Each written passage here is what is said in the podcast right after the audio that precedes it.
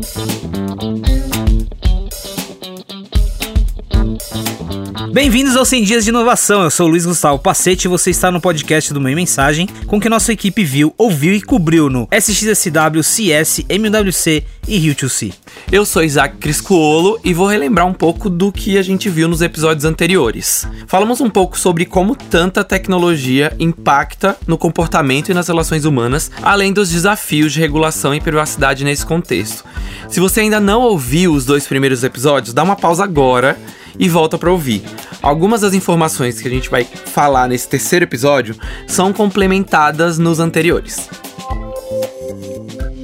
No episódio 3 do nosso podcast, a gente vai entender como tanta tecnologia e todas as mudanças de comportamento impactam a mídia, a publicidade e a distribuição de conteúdo. No fim, a nossa conversa aqui vai ser um pouco sobre qual o futuro da comunicação num contexto de tantas mudanças tecnológicas e comportamentais. Luiz, se no episódio anterior a gente discutiu o desafio das empresas de tecnologia em temas relacionados à privacidade dos usuários, tem um outro assunto que apareceu com muita força nos últimos tempos e tem relação com essa discussão, além de se relacionar né, com jornalismo e anunciantes, que são as fake news. As notícias falsas permearam várias discussões lá no SXSW, sobretudo no impacto que elas tiveram nas eleições presidenciais dos Estados Unidos e em outros países, além do desafio que elas impõem às empresas jornalísticas. Neste contexto, o Facebook voltou a estar no centro da discussão. Por vários momentos ali no SXSW, o Facebook virou alvo de críticas e questionamentos sobre as ações efetivas da plataforma contra as fake news. Como o Facebook é um protagonista desse assunto todo, nossa repórter Isabela Lessa acompanhou todo esse assunto de perto ao longo da cobertura dos 100 dias de inovação e escreveu sobre as críticas de empresas como CNN, BuzzFeed e o Vox, que são grandes grupos de comunicação, em relação ao Facebook e ao papel das redes sociais no combate às fake news. A ampliação das fake news nas redes sociais, principalmente no Facebook, gerou bastante conversa no SXSW.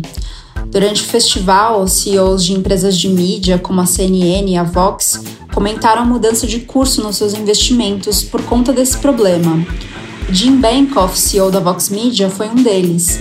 Ele disse que vai deixar de produzir conteúdo nativo para o Facebook por considerar esse um ambiente pouco confiável, tanto para monetização quanto para promoção de notícias.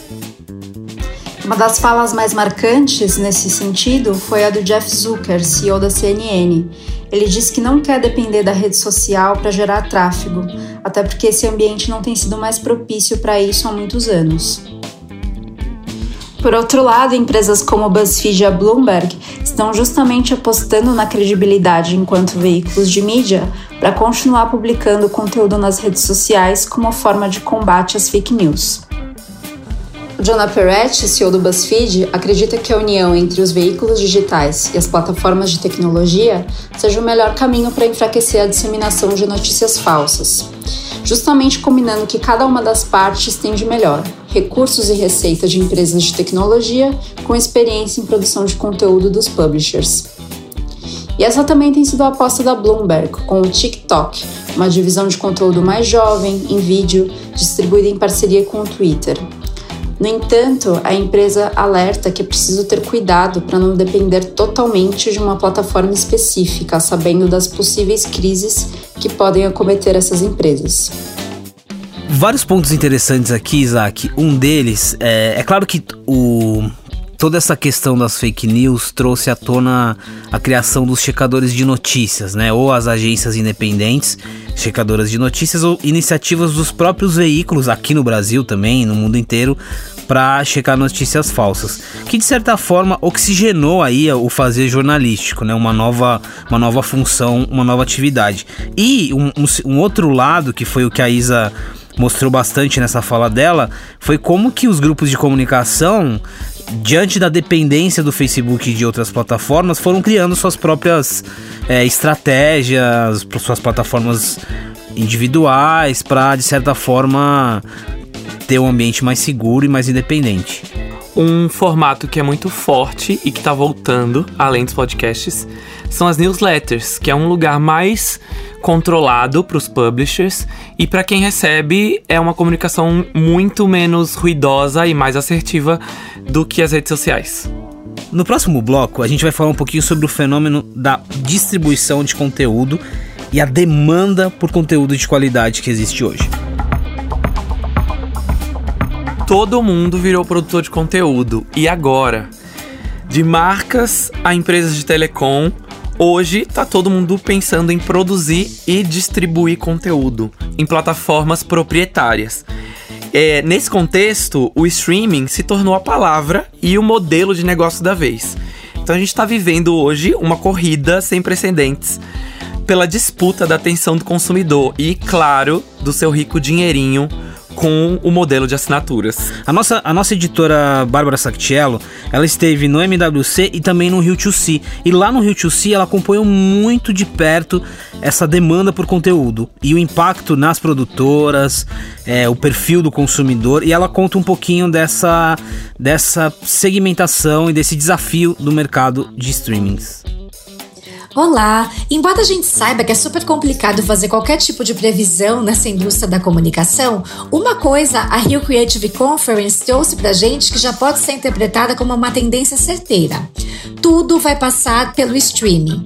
As grandes iniciativas e concentração de energia e de investimentos de todos os players de conteúdo são hoje já direcionadas para as plataformas de vídeo on demand, ou seja, aquilo que permite as pessoas assistirem o, o conteúdo desejado desejado quando e onde elas quiserem. E isso acontece tanto com as gigantes do setor que já nasceram sob a ótica do streaming, como a Netflix, como também com os players originalmente televisivos.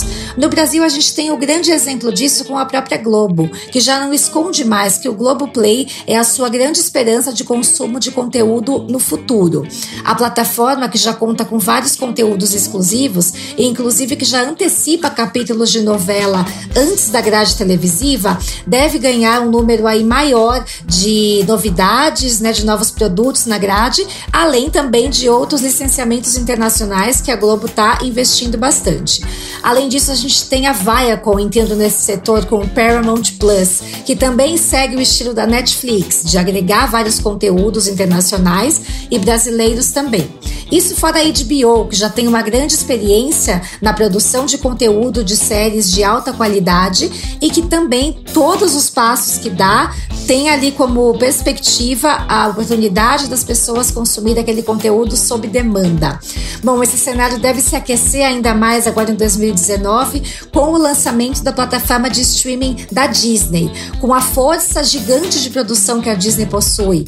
Canalizando as energias para esse setor, a gente pode esperar que os players aí todos já tenham também que se movimentar para fazer frente a essa concorrência. Então, o que a gente pode esperar com toda certeza é que todo mundo deve continuar consumindo conteúdo ali, escolhendo e montando a própria grade de programação. Teve uma plataforma lançada no SSW chamada Quibi, criada por um executivo de Hollywood, e ela tinha uma proposta que é uma proposta diferente das plataformas de streaming que a gente comentou, que a gente já conhece que era juntar um conteúdo de alta qualidade com, uma forma de distribuição ali um pouco mais customizada. Esse caso ele foi muito comentado durante o SXSW e ele ilustra um pouco também que existem existem oportunidades e modelos de negócios para para formatos customizados que não somente a, o serviço de assinatura. É óbvio que agora o Quib vai passar por todo um processo de aceitação e teste no mercado, mas foi muito interessante. Quem está fazendo algo muito parecido com organizar tudo isso, né? Centralizar os streamings, é a Amazon, que você, através do Amazon Prime, isso nos Estados Unidos ainda, você pode escolher quais os canais você quer. Então você pode escolher o Showtime, a HBO, tudo sendo pago pela Amazon e pelo mesmo tudo centralizado, né? Pode ser um, um caminho. Agora, Isaac, tem um outro assunto aqui que tem impacto direto na distribuição e no consumo de conteúdo, que é o 5G. A gente já tratou lá no primeiro episódio sobre o 5G como tecnologia, mas agora tem o impacto que o 5G traz em termos de, de consumo e produção de conteúdo. É, teve um caso interessante lá na CS que, que a Verizon, uma das empresas que pioneiras em relação ao 5G nos Estados Unidos, que ela levou ali um case que eles tiveram com o New York Times. E o CEO do New York Times deixou um depoimento falando como que eles estavam usando a tecnologia na produção de conteúdo. Abre aspas. Tivemos uma experiência recente durante os incêndios na região da Califórnia, em que todo o conteúdo que produzimos, com múltiplos formatos, vídeos com drones, infográficos interativos, sistema de geolocalização, só são relevantes com uma conectividade avançada. Fecha aspas. Também no mesmo dia, a Verizon levou a Disney para falar um pouco como eles estavam usando o 5G. É claro que tudo aqui é muito conceitual e ainda é muito tá muito no protótipo. O Sérgio Damasceno, nosso editor, que entende bastante de telecom, esteve no MWC e ele conta pra gente um pouco o quanto o 5G é importante na distribuição de conteúdo. Uma das coisas que as redes 5G têm são bem diferentes em relação às atuais é que tudo nelas vai ser universal. É, não vai ter mais o problema de, de enroscar, né? Daquela queda. Então, é, hoje, por exemplo, eu estou na Avenida Paulista, saio de lá e venho desço Rebouças, às vezes eu caio para 4G. Ou, ou, ou caio para 3G, né? Ou vice-versa, eu estou na, na 4G e caio para 3G. Isso na 5G não deve mais acontecer. Eu vou ficar na 5G e pronto. Com aquele pacote, não apenas nominal, mas o pacote real de dados que eu assinei. É, então é isso, a 5G ela deve melhorar a entrega de conteúdo, que é o que mais importa hoje para todas as operadoras e para todos os distribuidores de conteúdo e para produtores de conteúdo. Ou seja, o conteúdo ele demanda uma entrega rápida e sem latência. Então eu acho que isso é o principal é a principal vantagem que a 5G deve trazer. É, Para dar uma atualizada, a 5G é muito incipiente. Tem uma operação nos Estados Unidos, que é a Verizon, uma na Coreia do Sul, que é a SK Telecom, e as duas ainda estão brigando para ver quem chegou primeiro, mas agora já vai começar. Né?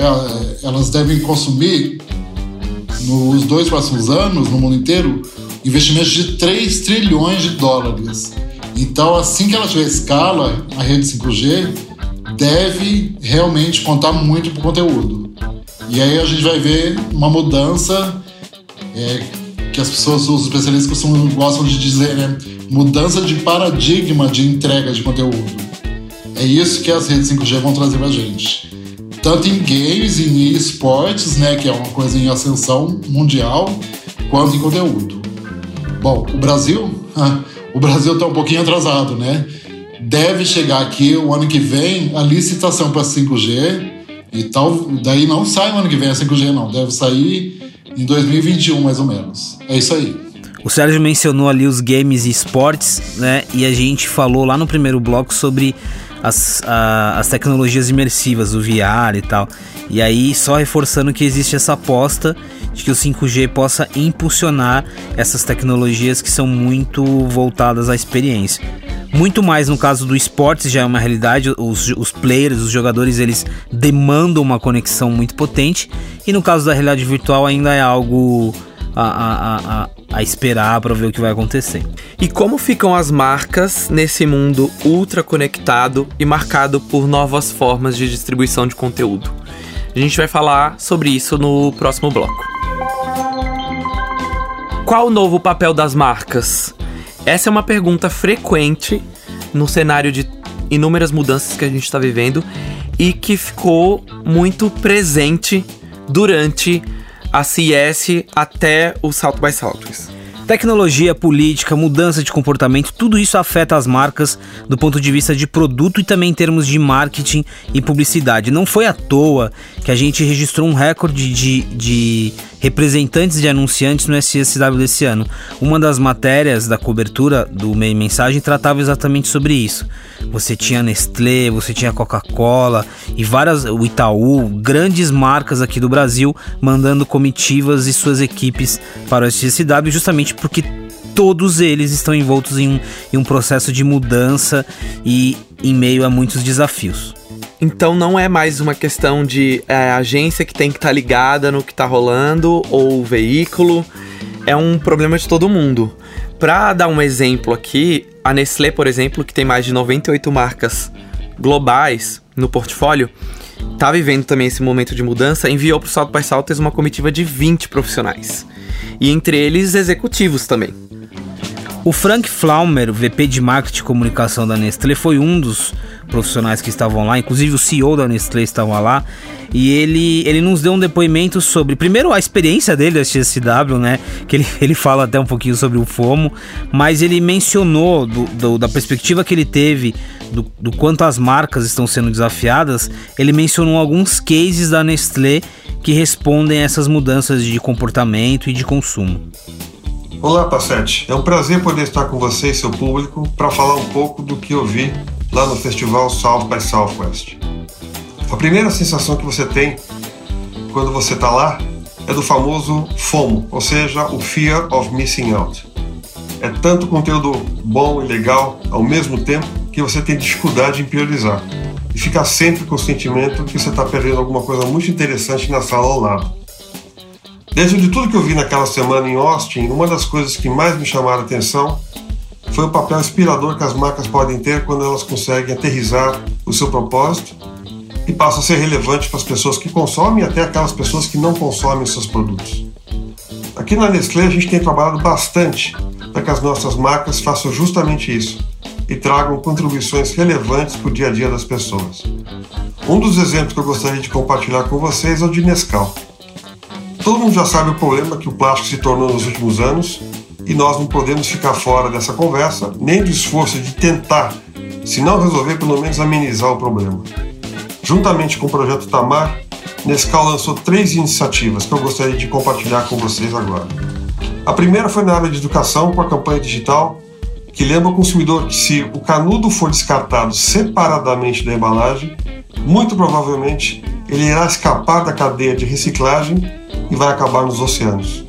Através do hashtag Joga para Dentro, a gente sugeriu, pediu para o consumidor jogar o canudo para dentro da embalagem depois de consumir o produto. E assim ele segue a cadeia normal de reciclagem. A segunda iniciativa tem a ver com o produto em si. Lançamos duas versões de Nescau pronto para beber, um com canudo de papel e outra sem canudo algum, estimulando o consumidor a encontrar maneiras alternativas de consumir o nosso produto, obviamente sem usando plástico. A terceira e última iniciativa foi a de usar a nossa plataforma de inovação aberta, a Henri Nestlé, que é o nome do nosso fundador, para convidar brasileiros e pessoas de qualquer nacionalidade a apresentar soluções criativas para substituir os canudos plásticos das nossas embalagens. Tivemos nesse processo 72 inscrições Selecionamos 10 finalistas que vão apresentar suas ideias num pitch de 25 minutos. O vencedor receberá 50 mil dólares da Nestlé para pilotar e prototipar a sua ideia. Essas três iniciativas são apenas o começo de uma jornada que ainda queremos trilhar com Nescau e outras marcas da Nestlé. Espero que vocês tenham curtido. Um grande abraço. Esses exemplos da Nestlé é, é, claro, a gente tem toda uma discussão, várias outras empresas estão hoje na discussão pontual sobre a questão dos canudos, mas ele ilustra um pouco sobre como tudo se relaciona aqui, a mudança de comportamento do consumidor versus uma discussão forte sobre o meio ambiente, regulação e aqui no caso específico de Nestlé, a gente vê um, um, processo muito ligado à área de transformação digital. Quando ele fala ali sobre a, a plataforma Henrique, ele convida as pessoas para resolver os, os problemas e em troca disso tem até um prêmio. Isso, isso também foi algo que a gente percebeu muito ali das empresas que estavam na CSW grande parte das empresas estão abertas para discutir externamente os seus problemas. É algo que a gente não via antigamente e que a gente começa a observar agora. E o interessante também é a velocidade com que essas empresas estão respondendo essas demandas da sociedade. Se a gente para pensar, a história dos canudos aconteceu ao longo do ano passado, 2018, e a resposta de algumas marcas foi muito rápida. Especialmente em São Paulo, se você vive em São Paulo, a maioria dos lugares já não servem mais canudo, só se você pedir, ou tem opções mais naturais, né, biodegradáveis, etc. É, o público exige uma resposta cada vez mais rápida e algumas marcas estão conseguindo entrar nessa velocidade. E essa discussão foi muito mais profunda na SSW, principalmente quando a gente fala, claro, tem o um fator aqui, mudança de comportamento do consumidor, então a discussão lá das, em relação às marcas, sobretudo marcas de bebidas, alimentos, era a saudabilidade. Uma outra discussão muito importante era a questão de causa e propósito e, sobretudo, um posicionamento político das marcas. Isso é muito interessante. Com todo um processo de polarização muito forte que os Estados Unidos viveram pós-eleição Trump, é, o que o Brasil viveu pós-eleição Bolsonaro, também tem uma discussão muito forte sobre marcas se posicionam ou não se posicionam, e isso ficou muito aparente também lá no SXSW. O Pino Marcondes, diretor do Meio Mensagem, é, gravou uma sonora pra gente. Ele já acompanha o SXSW há muitos anos, ele acompanhou ali toda a evolução das discussões. E ele falou um pouco sobre o resumo que ele faz da edição do, do SXSW deste ano. E apesar de ele estar tá falando do SXSW, ele faz uma, uma, uma pensata sobre tudo que nós discutimos aqui, desde o primeiro episódio até agora, nessa relação da tecnologia com o humano e, de certa forma, esse caos que está diante de nós. Olá, gente. Estou é, gravando este depoimento aqui, é, já passados alguns dias do South by Southwest, o que é bom, né? Porque a gente acaba decantando um pouco a experiência, o que viu ou deixou de ver, os conteúdos e as conclusões que, que teve ou deixou de ter a respeito do evento, que, como quem está me ouvindo aqui provavelmente sabe, é um evento que se propõe a botar alguma ordem no caos, né? Nossa vida é um caos, né? É... não tem outro jeito de chamá-la hoje, né? E o Salto by Southwest tem sido, na minha opinião, o melhor curador do caos, termos de identificar para onde a sociedade como um todo está caminhando, quais são as suas dúvidas, e certezas e colocar tudo isso num caldeirão de reflexão. O Salto by Southwest é um local para refletir sobre o que está acontecendo no mundo hoje e para onde vamos, né? É, diante disso, o Salto by é, Salto by deste ano foi isso, exatamente isso, como tem sido, é, mas com um seguinte viés, uma ou duas coisas que eu queria destacar. A primeira é que nós estamos vivendo um, momento de evolução da ciência e da tecnologia e o salto by salto é muito calcado nas, uh, nos avanços né, da ciência e da tecnologia. Uh, e nós estamos vivendo um momento em que ciência e tecnologia, sei lá, nos últimos 10, 15, até 20 anos, chegaram a algumas conquistas. Uh, de descobertas e conquistas tecnológicas que são tão relevantes, importantes e complexas que elas não. Nós não estamos vivendo um momento de que novas coisas estejam sendo descobertas pela ciência e pela tecnologia. Essa é a síntese do que eu quero dizer aqui para vocês. É, estamos vivendo um momento de evolução dessas plataformas tecnológicas, da, da, inovação de um modo geral. Vamos pegar um exemplo clássico que todos nós conhecemos muito bem, que é o da inteligência artificial. Só para citar como exemplo, vocês vão entender. A inteligência artificial, ela, ela é algo que já é, foi, começou a ser descoberta há muitos anos atrás e foi evoluindo, evoluindo, evoluindo e de, sei lá, 10 anos para cá deu um salto quântico é, quase que literalmente quântico, porque nós estamos chegando na era da computação quântica, né? Mas deu um salto quântico na sua evolução. Não há, ninguém vai descobrir de novo, ou, ou, muito improvavelmente você vai lá no salto by salto, você vai, vai chegar lá e falar assim: olha, descobriram uma nova inteligência artificial, tão importante quanto ela, tá? Difícil. O que nós temos assistido e assistimos esse ano de novo foi como utilizar a inteligência artificial em 200 milhões de aplicações e setores de negócio e, e formas diferenciadas de, de aplicação, uso e desenvolvimento dessa tecnologia.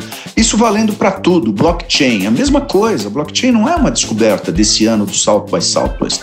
No entanto, estava lá, muito com bastante destaque. Então, tudo isso tá, que está acontecendo, e o evento foi muito isso, é como usar é, conquistas tecnológicas já dadas, né, já feitas. Isso é um lado tá, da análise. O outro é que o, eu li muito isso é, em várias outras análises, além das minhas próprias, né, sobre o evento. Eu fiz algumas, né, quando eu estava lá. Escrevi alguns textos sobre, sobre o evento. É, e, mas li outros, né, tantos outros, falando uma coisa que eu concordo, que é o lado humano, né? É, o que está acontecendo?